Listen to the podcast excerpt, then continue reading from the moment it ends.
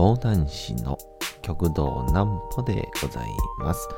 皆様4月の14日も大変にお疲れ様でございました。お休みの準備をされる方、もう寝るよという方、そんな方々の寝るをともに寝落ちをしていただこうという講談師極道南歩の南歩ちゃんのおやすみラジオ。このラジオは毎週月曜日から金曜日の21時から音声アプリサウンドクラウド、Spotify、Amazon Music、Podcast にて配信をされております。皆様からのお便りもお待ちしております。お便りは極道南歩公式ホームページのおやすみラジオ特設ページから送ることができます。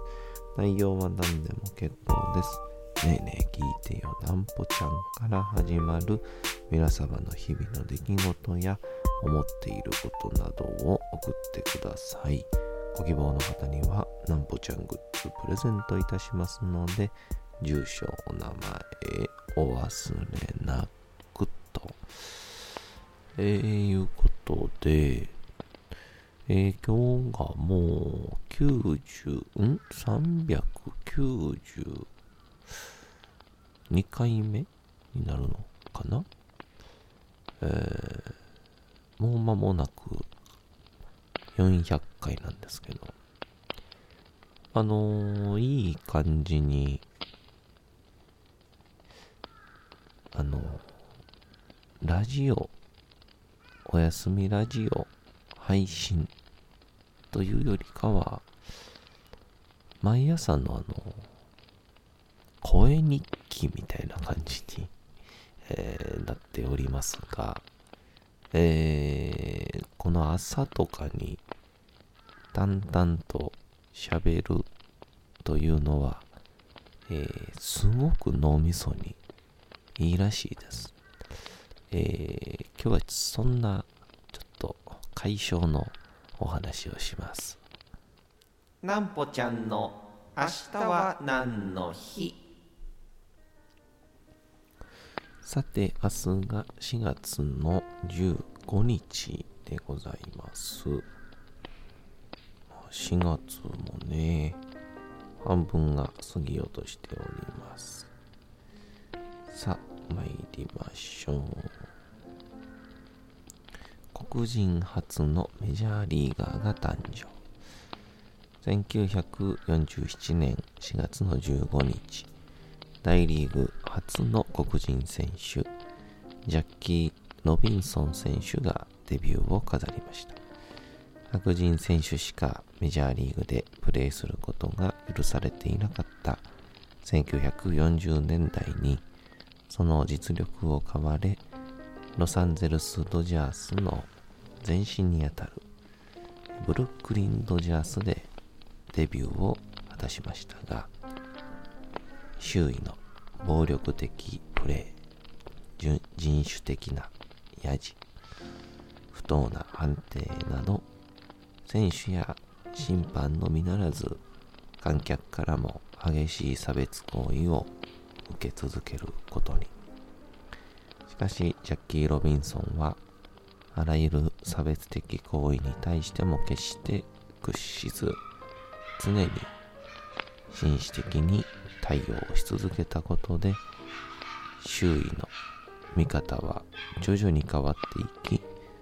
その人柄と実力が認められていることとなりました。また、ジャッキー・ロビンソン選手の振る舞いは、白人の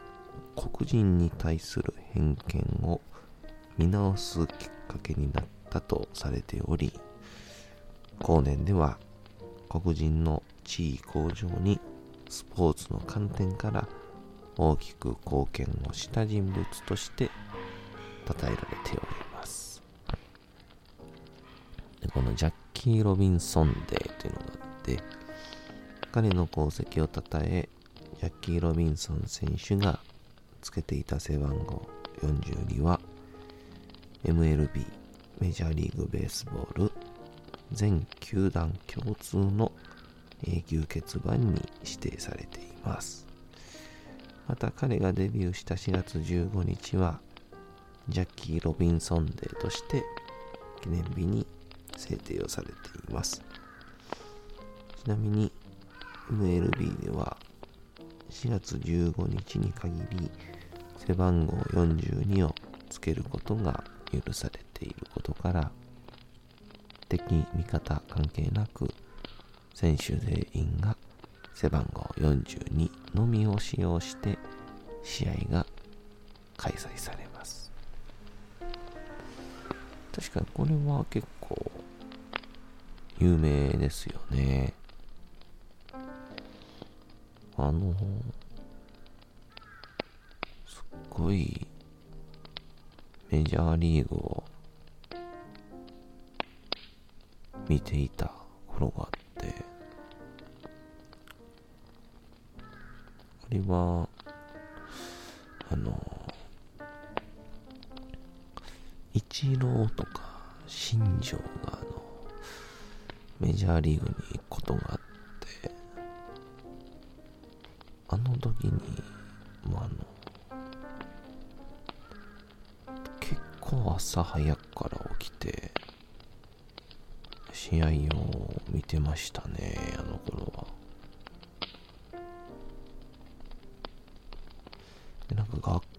とかでも。まあ。そんな学校のテレビで民放見てええのっていうぐらい流れてましたけどねあの頃は。まあ相当な社会現象だったってことですよね。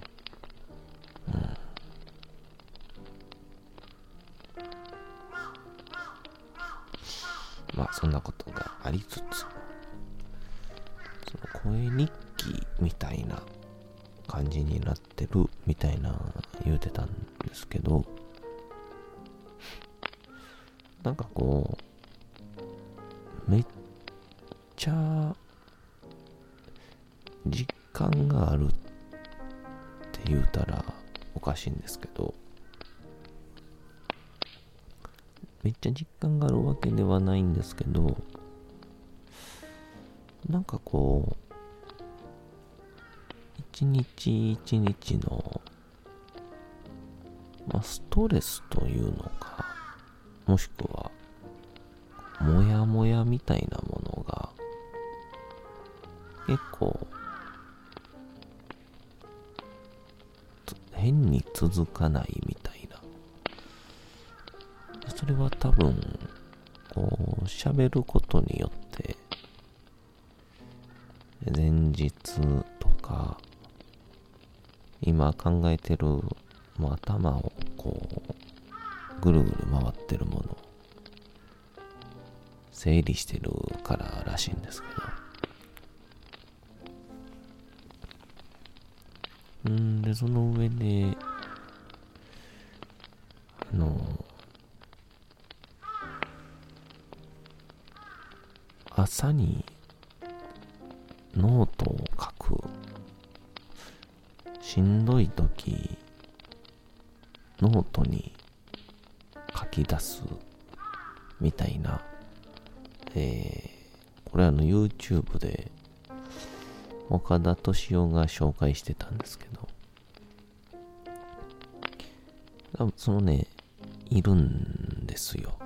提唱してる人。がこれやり方は、えー、すごく簡単で朝起きて、ただすぐに A4 サイズ、普通のノートサイズの、えー、ノートに3ページ分かな、字を書きましょう考えていること、思っていること。で、この時にこうすごく大事なことが、えー、頭の中で考えないこと。えー、いいものにしないことっていうのが大事らしくて、あの、例えば、えー、眠い。眠くて仕方がない。起きたくない。っていうのを頭に思い浮かんでるのに、なぜかその人は、それをちょっとこうまとめて、なんか詩人っぽく、なぜ朝というのは眠いのだろう、団の中にずっといたい私の気持ち、みたいな。み、どっかで見たことあるようなそういう風にしちゃうんだと。だからそれはもちろん、あの、おそらくこういうところから、俵町さんとか、志賀直哉みたいな詩が生まれるんでしょうから、別にいいんですけど、これやってるのは目的が違うらしくて、その何かっていうと、脳のえー、目的は2つあるのかな？1つは脳のスピードを落とすんですって。あの、人間って結構単調な生き物で、定のリズムにすぐ引き込まれるし、逆に逃げれなくなるっていうのがあって、あの、携帯とか見ると、目の前に、実は目に見えてない瞬間的ないろんな出来事が起こってるので、あと情報量も多いっていうので、脳が覚醒をしてしまうらしくて。だから、まあ、それを、例えばスピードを60とすると、ずっと60キロ出してたらやっぱりエンジンは熱なりますからしんどくなる。それを時速20キロに落としてやる。その方法がすごくシンプルに字を書く人間の手にはスピードが限界があって、そのスピードに脳が思ってる通りの内容を書いていくと、脳がそのスピードに合っていく。なので、脳がその時に思っていることをそのまま書いて朝に脳を疲れさせないと。まず一つこれが大事。で、その上で、書き出すときに、いろんなっていること、考えていること、悩み事、不安を書き出すっていうのは、あの、とにかく脳は、あの、明確な嫌なこととかはもちろんなんですけ、どわからない。未知の不安へのこうストレスっていうのが非常に、えー、ダメージを与えるらしくて。なのであれとこれとあれ全部やらなあかんでも時間がないなもしかしたら誰々に新しい用事を頼まれちゃうかもしれないな。多分今日寝れないなとかっていう実脳の中にはまあ机で例えるなら机のも上に物が置けるのには限界があって。なので脳の中の机から現実の、まあ、ノートであるとか紙であるとかの上に一回出してやるっていう、まあ、ソコンで言うたら USB とかハードディスクに一回外に出すみたいなイメージでしょうか。でそれを出してしまえば脳が覚えとく必要はないのでやっぱ軽くなる。で机の上を整理できる。そしたらおのずとろんなことが考えやすくなるっていう結果になるらしくて。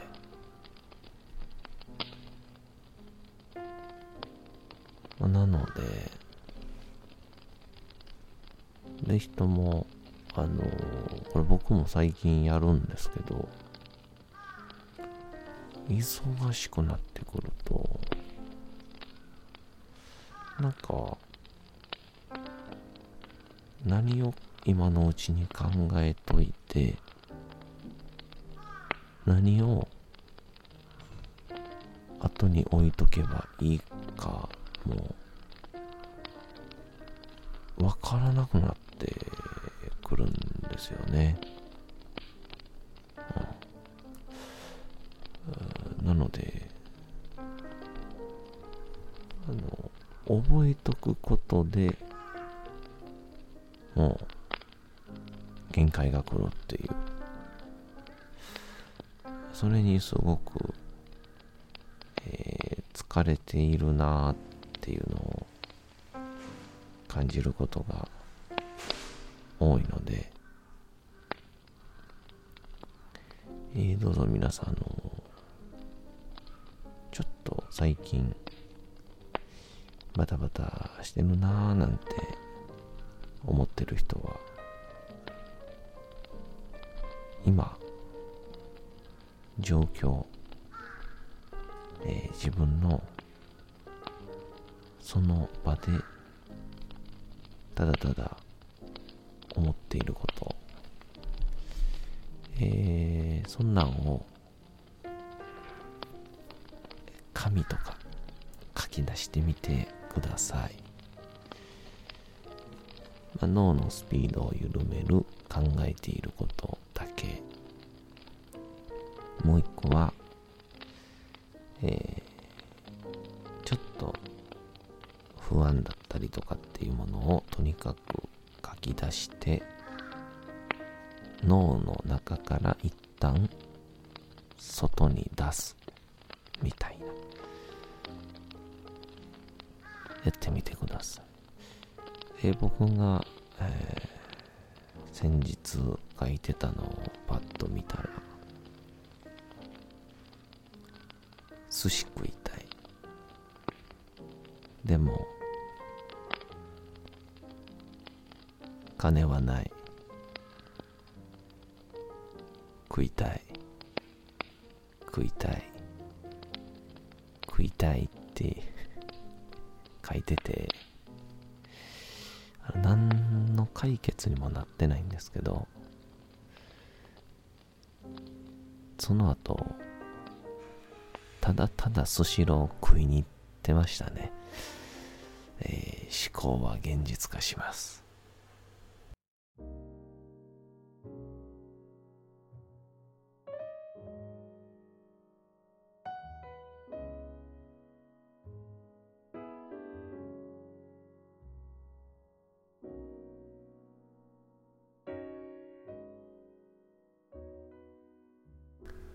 さて、時刻はうとうと朗読会の時間となりました。皆様、小さい頃眠れなかった時にお父さん、お母さん、おじいちゃん、おばあちゃん、お世話になっている方に本を読んでもらった思いではないでしょうか。なかなか眠れないという方のお力に寝落ちをしていただければと、毎日様々な物語、小説をお届けしております。さて、本日お読みしますのも、小説吉田松陰でございます。えー、もう間もなくした松陰も終わりに近づいてきましたけど、どんな感じになるのか楽しみですね。これででも、まあ言うて、4分の1ぐらいは読みましたから、まあ3ヶ月あれば、あの、4分の1読めるから。要は1年なんですね。やっぱり、本が苦手な人が読めるスピードは。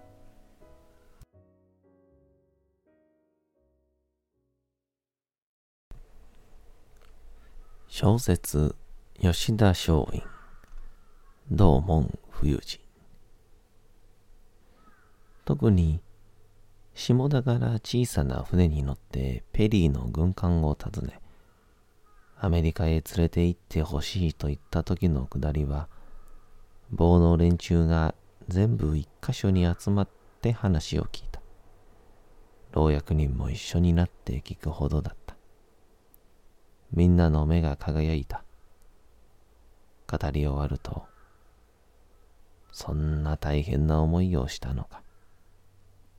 お前は大したやつだな。と、称賛の言葉を投げる。だが、たった一人だけ、そんな松陰を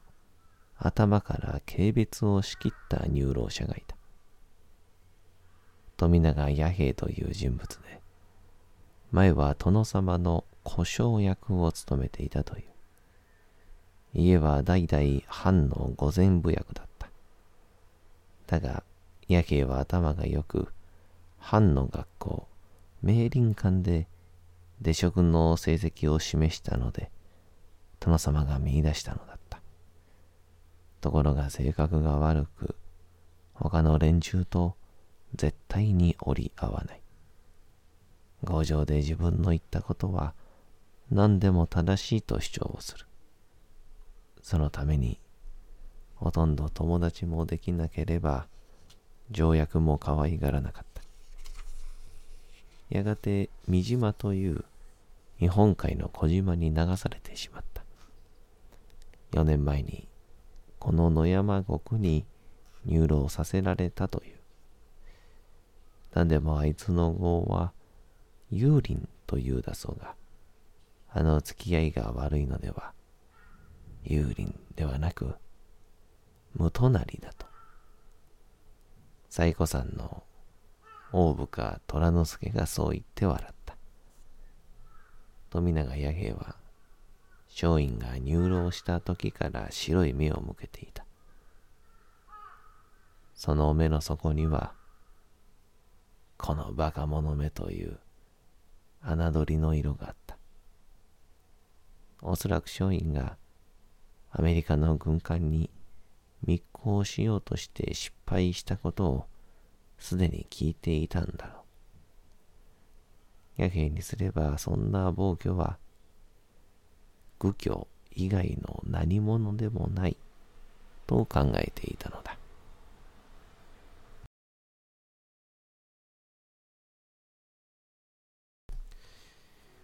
さて、本日もお送りしてきました、なんぽちゃんのおやすみラジオ。